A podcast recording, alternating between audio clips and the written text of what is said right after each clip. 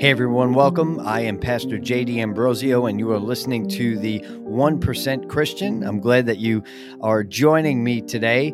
Uh, what is the 1% Christian? How can I uh, explain this? Because I know the name itself is going to uh, raise some questions and, and maybe even make a few people uh, mad because, of course, uh, those who claim to be Christian are 100% Christian. And I'm with you on that.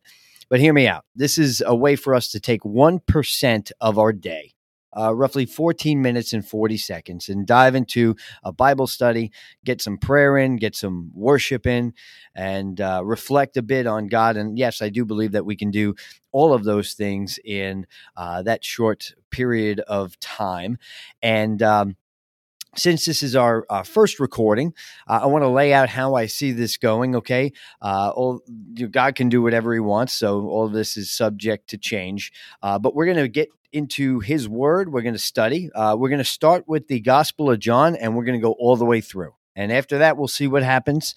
Uh, but uh, we are going to go uh, through the Gospel of John.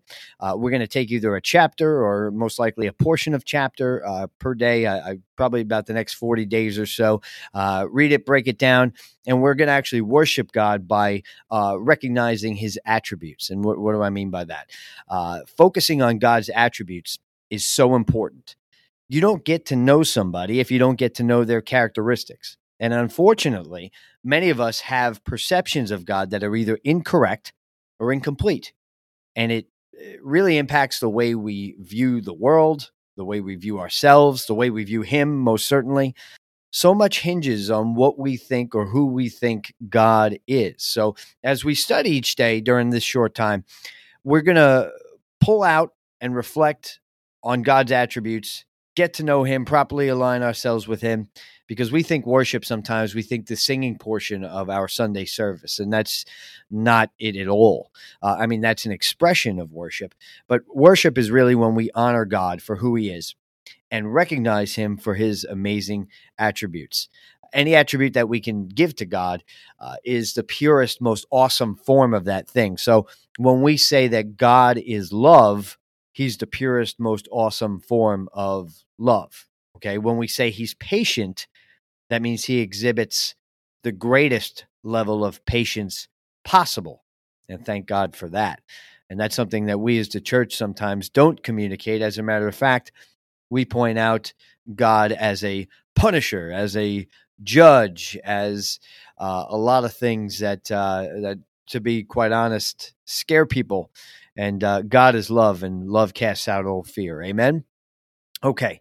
So, uh, also at the end of this, we're going to close out in prayer. We're going to believe that what we learned today, uh, this small mustard seeds, uh, seed sized part, try to say that five times fast, uh, part of our day is, uh, is uh, going to impact the remaining 99%. Amen.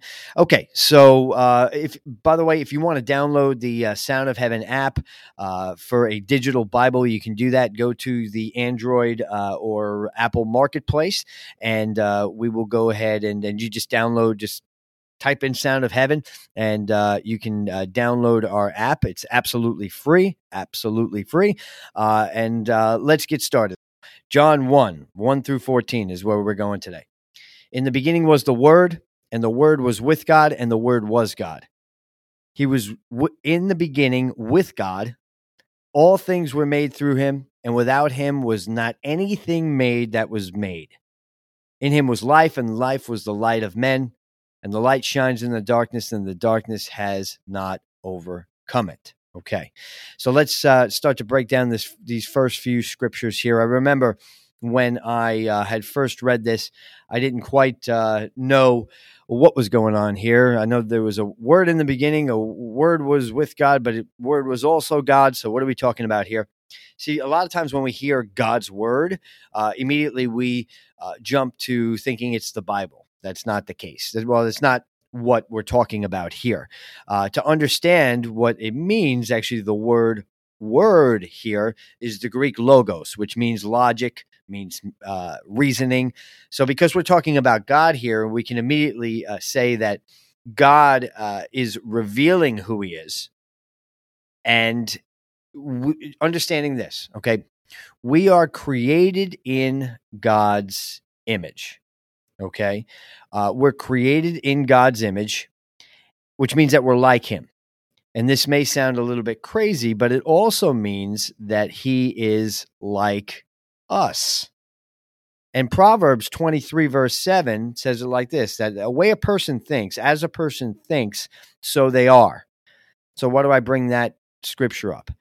God is revealing his word, his logic, his divine reasoning, and we can really get a glimpse into who he is. And I'm going to give you a uh, spoiler alert because God has, since the beginning of time, wanted to reveal himself to, uh, to humanity, who he is.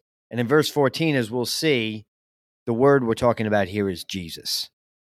Jesus is the perfect reflection of God. And before Jesus walked this earth, humanity had no idea or, or could only see God partially. Okay. But when Jesus came on the scene, God's nature was right before their eyes. And today, it's right before our eyes too. Maybe not in the way, uh, you know, the church acts sometimes, but it's right before, right in front of us in the Gospels. Okay. To know Jesus is to know God Himself. And verse 2 goes ahead and personifies it all. It says, uh, He was in the beginning with God. All things were made through Him. And without Him, not anything was made that was made. So we see there that God's Word is personified through Jesus. God is personified through Jesus. And we see that all creation is attributed through Jesus, which is really an interesting point that all God's creative power would manifest himself through Jesus. The way into the world is through Jesus. So it's logical that the way back to God is also through Jesus. And this is the Christian perspective, is it not? You you may may not believe it right now, but I invite you to get through the Gospel of John and determine for yourself. But then when a Christian talks about being born again or or being a new creation, we're talking about a change that happens from within. We're talking about a new life that sparks. In verse 4, it says, In him was life, and the life was the light of men, and the light shines in the darkness, and the darkness has not overcome it. And that's the first attribute that I want to uh, get, pull out about God is that God is light. And I know that sounds probably strange. How could light be an attribute? How can light be how can we compare somebody to uh, or personify light itself? And to understand this we got to get a little scientific. I want to share with you a little bit about light and its relation to darkness. You see darkness cannot withstand light. It cannot remain in the presence of light. It's often said that darkness is the absence of light but actually that's not uh, completely true even when we can't see in darkness, photons are present. I told you I was going to get a little scientific here. Okay, photons are tiny packets of energy that are found in light. And all darkness needs for greater it needs is for uh, greater light to be introduced and it's gone. So when we understand that God is light, hear me here, and actually he's light in its greatest form, we can acknowledge that even in our darkest places, even in the darkest places in this world, in our own hearts, in our own minds, out there, these things can be forever changed if we would just let the light of God shine in. And what do I mean by let God's light shine? Did you ever notice that you can't bring darkness from one corner of the room to another? All you can do is try to block the light. But you can take light, okay, whether it be in the form of a candle, uh, in the form of a uh, a lamp, and you can take light over to darkness, and the darkness dissipates. And a lot of times we have our fears, we have our doubts, we have the things that we do wrong. And these are things that try to block the light from our life. But it's important for us to realize that God and his light never stops shining on us. In fact, since light never flees from darkness, we can say and realize that God's not afraid of our deepest, darkest places. And we all have them. God wants to shine through me and you, and our dark places don't surprise him. He's God. So all you have to do is just ask Him God, bring your light to my dark places. Remove any self imposed barrier that's blocking my way to see what is true. All right, let's continue uh, reading on with verse 6. There was a man sent from God whose name was John. Now, this is John the Baptist, not John, the writer of this gospel. He came as a witness to bear witness about the light that all might believe through him. He was not the light, but came to bear witness about the light. The true light, which gives light to everyone, I want to point that out, gives light to everyone. Will the church say it with me? Everyone was coming into the world. He was in the world, and the world was made through him, yet the world did not know him.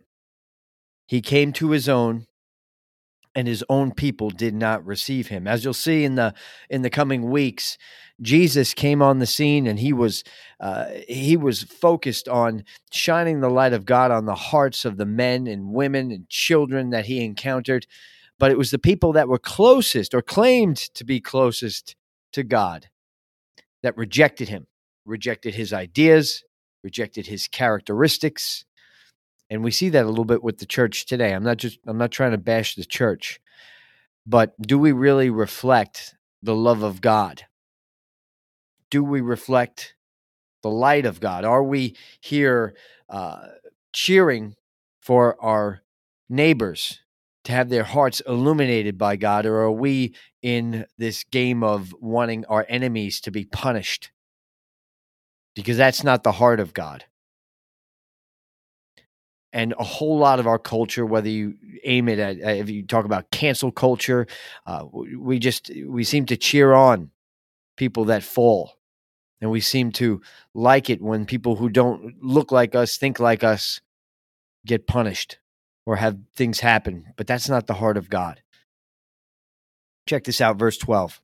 But all who did receive him, who believed in his name, he gave the right to become children of God, who were born not of blood, nor of the flesh, nor of the will of man, but of God. And the Word became flesh and dwelt among us. And we have seen his glory, glory of the only Son from the Father, full of grace and truth. And the Word became flesh. That's exactly where we see it here. God's Word, his reasoning, his divine mind, who he was, manifested himself in the flesh and dwelt among us. That is Jesus. Full of wrath, full of anger, full of judgment. No, full of grace and truth. We were the ones with the judgment. We were the ones with the wrath. People didn't like when Jesus said, Love your enemies. They didn't like when he said, Forgive those who persecute you. And to be honest with you, it, we don't like it now. Because, like I had just said, we love to see people we don't like fall. But that's not the heart of God. God is light. Jesus is the light. And you, who have been made, and I, who have been made in God's image, have the incredible opportunity today and every day to be the light to someone. See, you're going to go on with the rest of your day today, and I promise you, you're going to encounter some darkness. Will you be the light?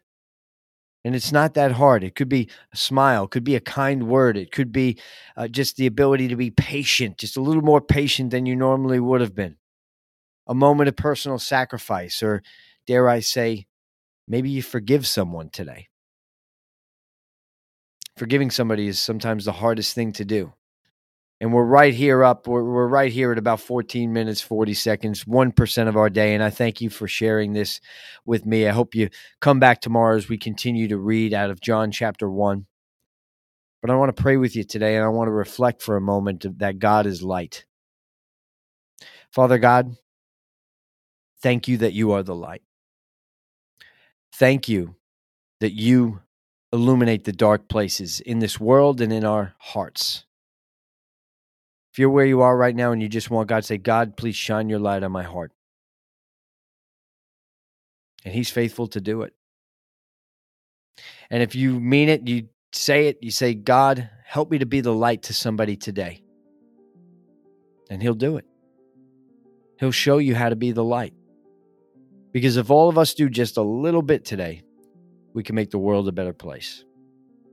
I love you guys. I hope you uh, continue with this. We'll see you tomorrow as we can as we uh, keep going. I am Pastor Jay D'Ambrosio. This is the One Percent Christian, and uh, go out today, be the light.